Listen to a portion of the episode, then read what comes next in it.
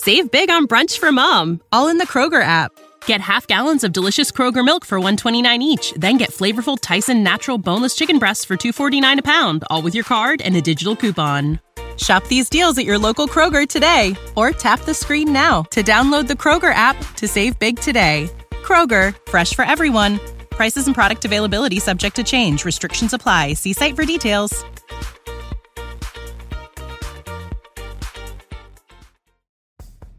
This episode is powered by PodDecks.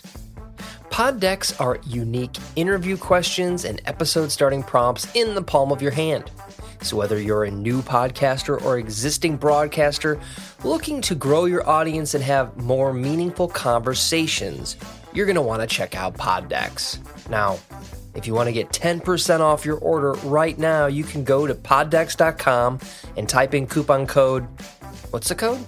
Larry21. Yes, that's the code. Check out poddecks.com. Take your podcast to the next level.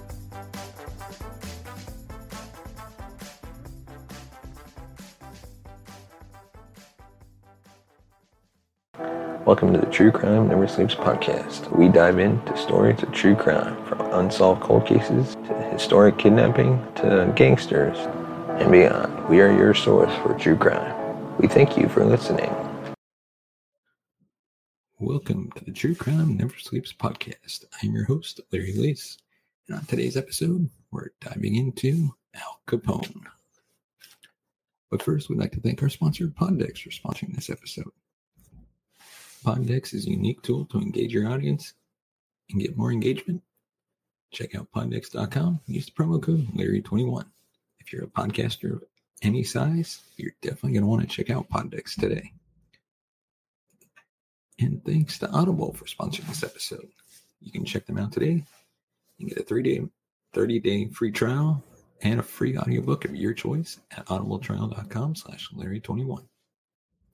And of course, we'd like also like to remind you, you can be a part of the show by sending us a voicemail at 682-305-0483. Let us know your thoughts on the topics we covered or anything else you'd like to discuss about the cases we covered. Or if you have a topic for a future episode, let us know. And as always, you can remain anonymous if you'd like, but you can also find us on Twitter at True Crime NS and on Facebook at True Crime Never Sleeps Podcast. And of course, you can always leave a comment in the comment section below. We try to respond to every comment. And of course, before we move on, please hit that like button and subscribe to the channel. And as always, thank you so much for watching and listening. And now we can dive into today's topic Al Capone. Alphonse Gabriel Capone, sometimes known by the nickname Scarface, was an American gangster and businessman who attained a notoriety during the Prohibition era as the co founder and boss of the Chicago outfit. His seven year reign as a crime boss ended when he went to prison at the age of 33. Capone was born in New York City in 1899 to Italian immigrants. He joined the Five Points Gang as a teenager and became a bouncer in organized crime premises such as brothels. In his early 20s, he moved to Chicago and became a bodyguard and trusted ally of Johnny Torrio, head of a criminal syndicate that illegally supplied alcohol, the forerunner of the outfit, and was politically protected through the Union Siciliana. A conflict with the Northside Gang was instrumental in Capone's rise and fall. Torrio went into retirement after Northside gunmen almost killed him, handing control to Capone. Capone expanded the bootlegging business through increasingly violent means, but his mutually profitable relationships with Mayor William Hale Thompson and the city's police meant he seemed safe from law enforcement. Capone apparently reveled in attention, such as the cheers from spectators when he appeared at ball games. He made donations to various charities and was viewed by many as a modern day neighborhood. However, the St. Valentine's Day massacre, in which seven gang rivals were murdered in broad daylight, damaged the public image of Chicago and Capone, leading influential citizens to demand government action in newspapers to dub Capone public enemy number one. Yeah, that's a little better. The federal authorities became intent on jailing Capone and charged him with 22 counts of tax evasion. He was convicted of five counts in 1931. During a highly publicized case, the judge admitted Yeah, I lost my notes. The judge admitted as evidence Capone's omission of his income and unpaid taxes.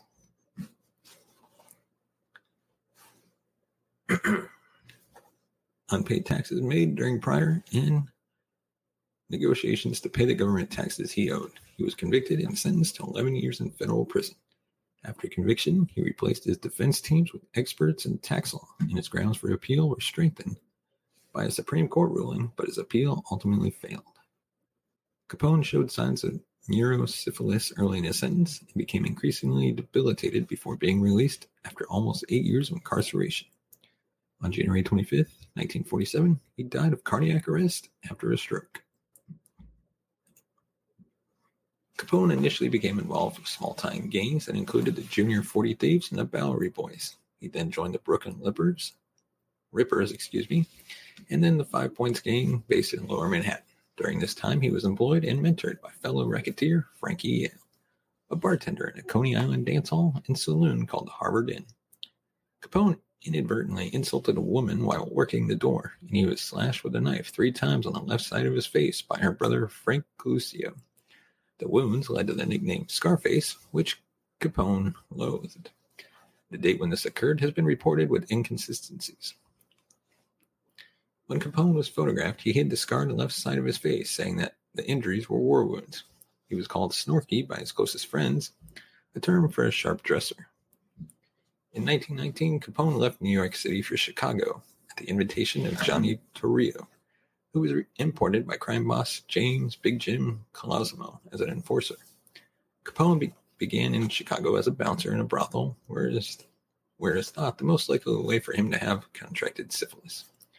Capone was aware of being infected at an early stage, and timely use of salvarsan probably could have cured the infection, but he apparently never sought treatment. In 1923, he purchased a small house at 7244 South Prairie Avenue in the Park Manor neighborhood in the city's south side for only $5,500. According to the Chicago Daily Tribune, hijacker Joe Howard was killed on May 7, 1923, after he tried to interfere with the Capone Torrio bootleg beer business. In the early years of the decade, his name began appearing in newspapers, sport pages, where he was described as a boxing promo- promoter. Torrio took over the criminal empire after the latter's murder on May 11, 1920, in which Capone was suspected of being involved. Torrio headed an essentially Italian organized crime group that was the biggest in the city, with Capone as his right hand man. He was weary of being drawn into gang wars and tried to negotiate agreements over territory between rival crime groups. The smaller North Side gang, led by Dean O'Banion, came under pressure from the apologies if I'm getting these names wrong. Guinea brothers who were allied with Torrio. O'Banion found that Torrio was, was unhelpful with the encroachment of the Guineas into the north side, despite his pretensions to be a settler of disputes. In a fateful step, Torrio arranged the murder of O'Banion at his flower shop on November 10, 1924. This placed Hymie Weiss at the head of the gang, backed by Vincent Drucci and Bugs Moran. Weiss had been a close friend of O'Banion, and the North Northsiders made it a priority to get revenge on his killers. During Prohibition in the U.S., Capone was involved with bootleggers in Canada who helped him smuggle liquor into the U.S. When Capone was asked if he knew Rocco Perri, billed as Canada's king of the bootleggers, he replied, Why? I don't even know which street Canada is on. Other sources, however, claim that Capone had certainly visited Canada, where he maintained some hideaways. Hideaways, excuse me. But the Royal Canadian Canadian Mounted Police states that there is no evidence that he ever set foot on Canadian soil.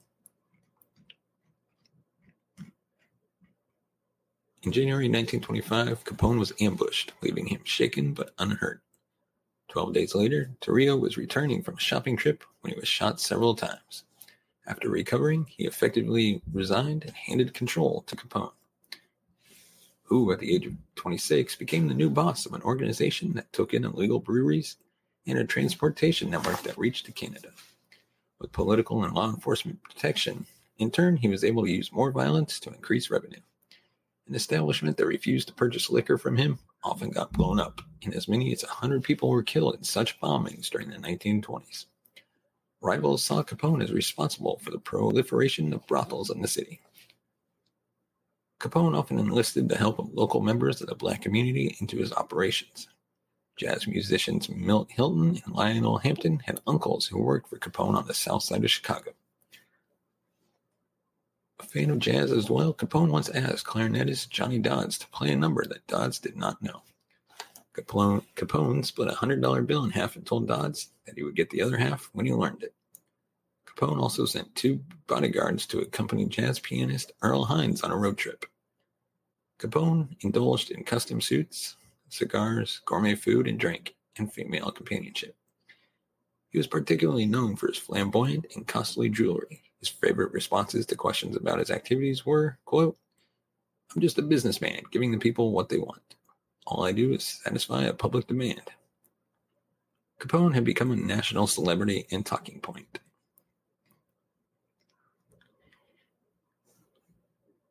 In November 1925, Antonio Lombardo was named head of the Union Siciliana, a Sicilian American Benevolent Society that had been corrupted by gangsters. An infuriated Joe Aiello, who had wanted the position himself, believed Capone was responsible for Lombardo's ascension, and he resented the non Sicilians' attempts to manipulate affairs within the Union. He severed all personal and business ties with Lombardo and entered into a feud with him and Capone. He allied himself with several other Capone enemies, including Jack Zuta, who ran vice and gambling houses together. He plotted to eliminate both Lombardo and Capone, and starting in the spring of 1927, made multiple attempts to assassinate Capone. On one occasion, he offered money to the chef of Joseph Diamond Joe Esposito's Bella Napoli Cafe, Capone's favorite restaurant, to put acid in Capone and Lombardo's soup. Reports indicated he offered between $10,000 and $35,000. Instead, the chef exposed the plot to Capone, who responded by dispatching men to destroy one of Aiello's stores on West Division Street with machine gun fire.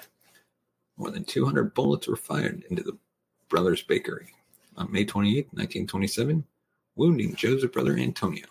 During the summer and autumn of 1927, a number of hitmen Aiello hired to kill Capone were themselves slain. Among them were Anthony Russo, no connection to the Marvel director, and Vincent Sp- uh, Spicuzza, each of whom had been offered $25,000 by Aiello to kill Capone and Lombardo. He eventually offered a $50,000 reward to anyone who eliminated Capone. At least 10 gunmen tried to collect on the bounty, but ended up dead. Capone's ally, Ralph Sheldon, even attempted to kill both Capone and Lombardo for the reward, but Capone henchman Frank Nitti's intelligence network learned of the transaction and had Sheldon shot in front of a West Side hotel, although he did not die. In 1927, November 1927, he organized machine gun ambushes across from Lombardo's home and a cigar store frequented by Capone. Those plans were foiled after an anonymous tip led police to raid several addresses and arrest Milwaukee gunman Angelo Lamantillo and four other gunmen. After the police discovered receipts for the apartments in Lamantillo's pockets, he confessed that Aiello had hired him to kill Capone and Lombardo, leading the police to arrest himself and bring him to the South Clark Street police station. Upon learning the arrest, Capone dispatched nearly two dozen gunmen to stand guard outside the station and await Aiello's release. The men made no attempt to conceal their purpose there, and reporters and photographers rushed to the scene to, to observe Aiello's expected murder.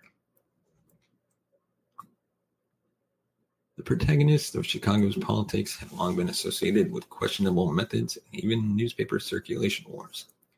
But the need for bootleggers to have protection in City Hall had introduced a far more serious level of violence and graft. Generally seen, Capone is generally seen to have having an appreciable effect in bringing about the victories of Republican William Hale Thompson, especially in the 1927 mayoral race when Thompson campaigned for a wide open town. at one time hinting that he'd reopen illegal saloons. Such a proclamation helped his campaign gain the support of Capone, he allegedly accepted a contribution of $250,000 from the gangster. In the 1927 mayoral race, Thompson beat William Emmett Dever by a relatively slim margin. Thompson's powerful Cook County political machine had drawn on the often parochial Italian community, but this was in tension with his highly successful courting of African Americans. Another politician, Joe Esposito, became a political rival of Capone. And on March 21st, 1928, Esposito was killed in a drive by shooting in front of his house. Capone continued to back Thompson. Voting booths were targeted by Capone's bomber James Belcastro, and the wards where Thompson's opponents were thought to have support. On April 10, 1928, the so called Pineapple Primary, causing the deaths of at least 15 people.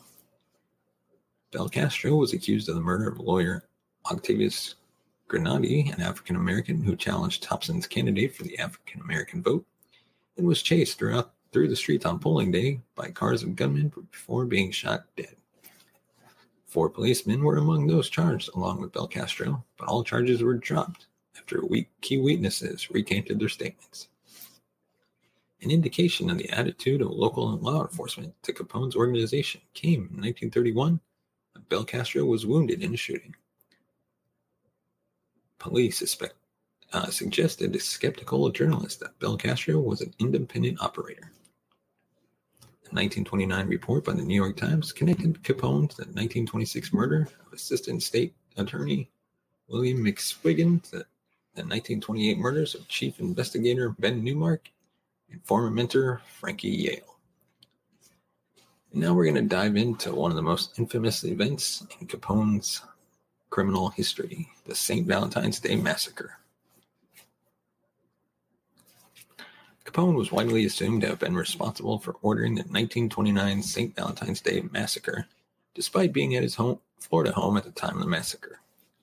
The massacre was an attempt to eliminate Bugs Moran, head of the North Side Gang, and the motivation for the plan may have been the fact that some expensive whiskey illegally imported from Canada via the Detroit River had been hijacked while it was being transported to Cook County, Illinois. Moran was the last survivor of the Northside gunmen his succession had come about because his similarly aggressive predecessors had been killed in the violence that followed the murder of original leader Dean O'Banion. To monitor their targets, habits, and movements, Capone's men rented an apartment across from the trucking warehouse at 2122 North Clark Street, which served as Moran's headquarters. On the morning of Thursday, February 14th, Capone's lookout signaled four gunmen disguised as police officers to initiate a police raid. The fake police lined the seven victims along a wall and signaled for accomplices armed with machine guns and shotguns. Moran was not among the victims. Photos of the slain, vic- slain victims shocked the public and damaged Capone's image. Within days, Capone received a summons to testify before a Chicago grand jury on charges of federal prohibition violations. But he claimed to be too unwell to attend. In an effort to clean up his image, Capone donated to charities and sponsored a soup kitchen in Chicago during the Depression.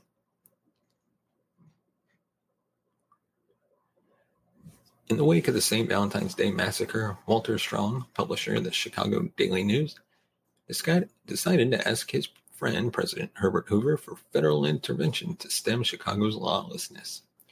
He arranged a meeting at the White House just two weeks after Hoover's inauguration on March 19, 1929, Strong, joined by Frank Loesch of the Chicago Crime Commission and Laird Bell, made their case to the president. In Hoover's 1952 memoir, the former president reported that Strong argued, quote, Chicago was in the hands of the gangsters, that the police and magistrates were completely under their control, that the federal government was the only force by which the city's ability to govern itself could be restored. At once, I directed that all the federal agencies concentrate upon uh, Mr. Capone and his allies. That meeting launched a multi-agency attack on Capone. Treasury and Justice Department departments developed plans for income tax prose- prosecutions. Excuse me. against Chicago gangsters and a small elite squad of Prohibition Bureau agents, whose members included Eliot Ness, were deployed against bootleggers in a city used to corruption. These lawmen were incorruptible. Charles Schwartz, a writer for the Chicago Daily News, dubbed them untouchables. To support federal efforts, Strong secretly used his newspaper's resources to gather and share intelligence on the Capone outfit.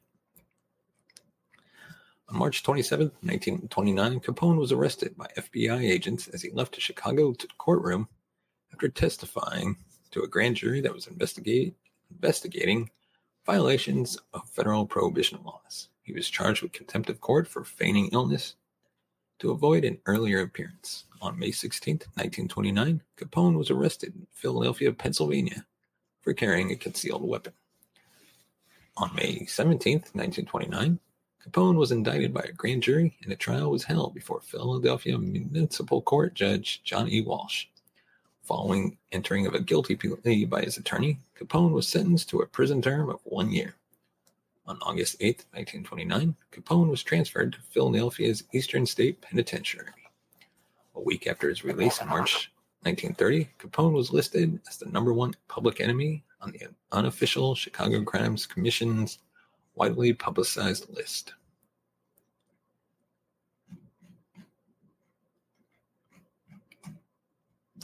Assistant Attorney General Mabel Walker Willebrandt is said to have originated the tactic of charging obviously wealthy crime figures with federal tax evasion on the basis of their luxurious lifestyles. In 1927, the Supreme Court ruled in United States v. Sullivan that the approach was legally sound. Illegally earned income was subject to income tax. The key to Capone's conviction on tax charges was not his spending, but proving his income and the most valuable evidence in that regard originated in his offer to pay tax. Ralph, his brother and a gangster in his own right, was tried for tax evasion in 1930. Ralph spent the next 18 months in prison after being convicted in a two, oh, two week trial over which Wilkerson provide, presided.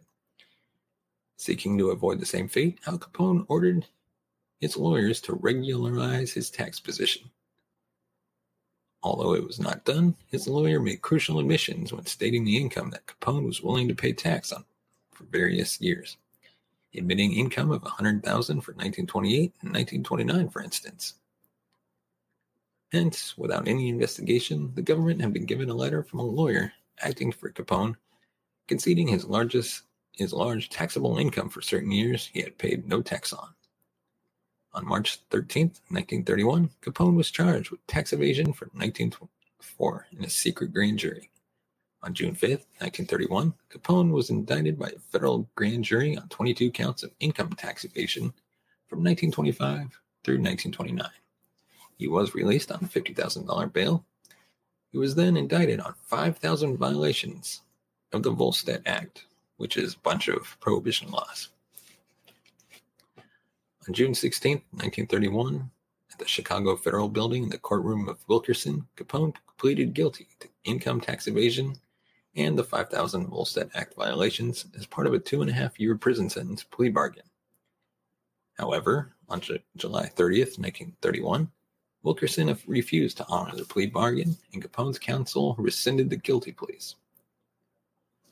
On the second day of trial, Wilkerson deemed that the 1930 letter to federal authorities could be admitted into evidence, overruling objections that a lawyer could not confess for his client. Capone was convicted on five counts of income tax evasion on October 17, 1931, and was sentenced a week later to 11 years in federal prison. He was fined $50,000 plus 7,692 for court costs and was held liable for $200,000 plus interest due on his back taxes. The contempt of court sentence was served concurrently. Capone was sentenced to, or was, excuse me, was sent to Atlanta U.S. Penitentiary in May 1932 at the age of 33. Upon his arrival, Capone was officially diagnosed with syphilis and gonorrhea. He was also experiencing withdrawal symptoms from cocaine addiction the use of which perforated his nasal septum. Capone was competent at his prison job of stitching soles on shoes for eight hours a day, but his letters were barely coherent. He was seen as a weak personality, so out of his depth dealing with bullying fellow inmates that his cellmate, seasoned convict Red Rudinsky, feared that Capone would have a breakdown. Rudinsky was formerly a small time criminal associated with the Capone gang and found himself becoming a protector for Capone. On June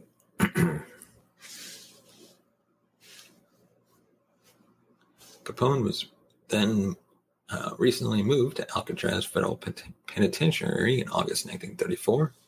And in 1936, Capone was stabbed and wounded by fellow Alcatraz inmate James C. Lucas.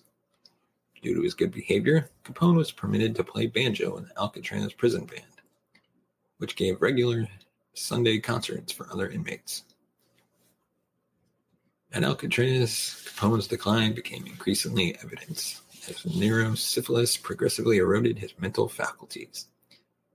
His formal diagnosis of syphilis of the brain was made in February 1938.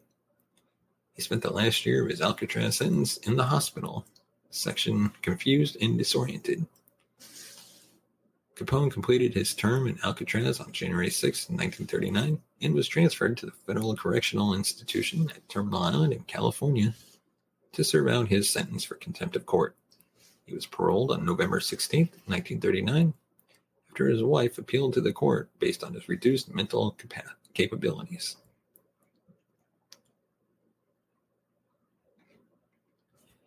And that is all we have for this episode of the True Crime Never Sleeps podcast and our story of Al Capone. Let us know in the comments section below. Is there something we missed? Something we should have included? What were your thoughts about Al Capone and his, I guess, power grab of Chicago? And if you want to support the show, you can buy us a coffee at buymeacoffee.com slash TCNS. Your support helps the channel grow, upgrade our equipment, bring in new hosts, be able to pay them, and create even better shows. Your support can help make that happen, whether it's $1, $2, $5, $20, 50 however much you want to offer. Just go to buymeacoffee.com slash TCNS. As always, thank you so much for watching and listening. We will see you next time. You have been listening to the True Crime Never Sleeps podcast. Thank you for listening. You can follow us on Facebook at True Crime Never Sleeps podcast and on Twitter at True Crime NS. And follow us on Instagram at True Crime Never Sleeps. Thanks for watching. If you want to support the show, buy us a coffee at buymeacoffee.com slash TCNN or become a patron at patreon.com slash True Crime Never Sleeps. Spring is in the air at Littleton Coin Company, and we want to help you brighten your collection.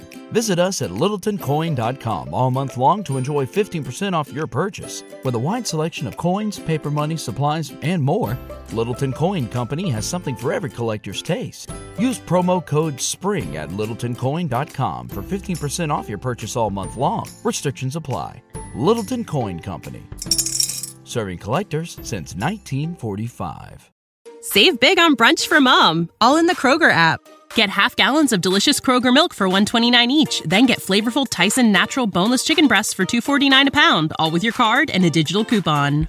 Shop these deals at your local Kroger today or tap the screen now to download the Kroger app to save big today. Kroger, fresh for everyone. Prices and product availability subject to change. Restrictions apply. See site for details.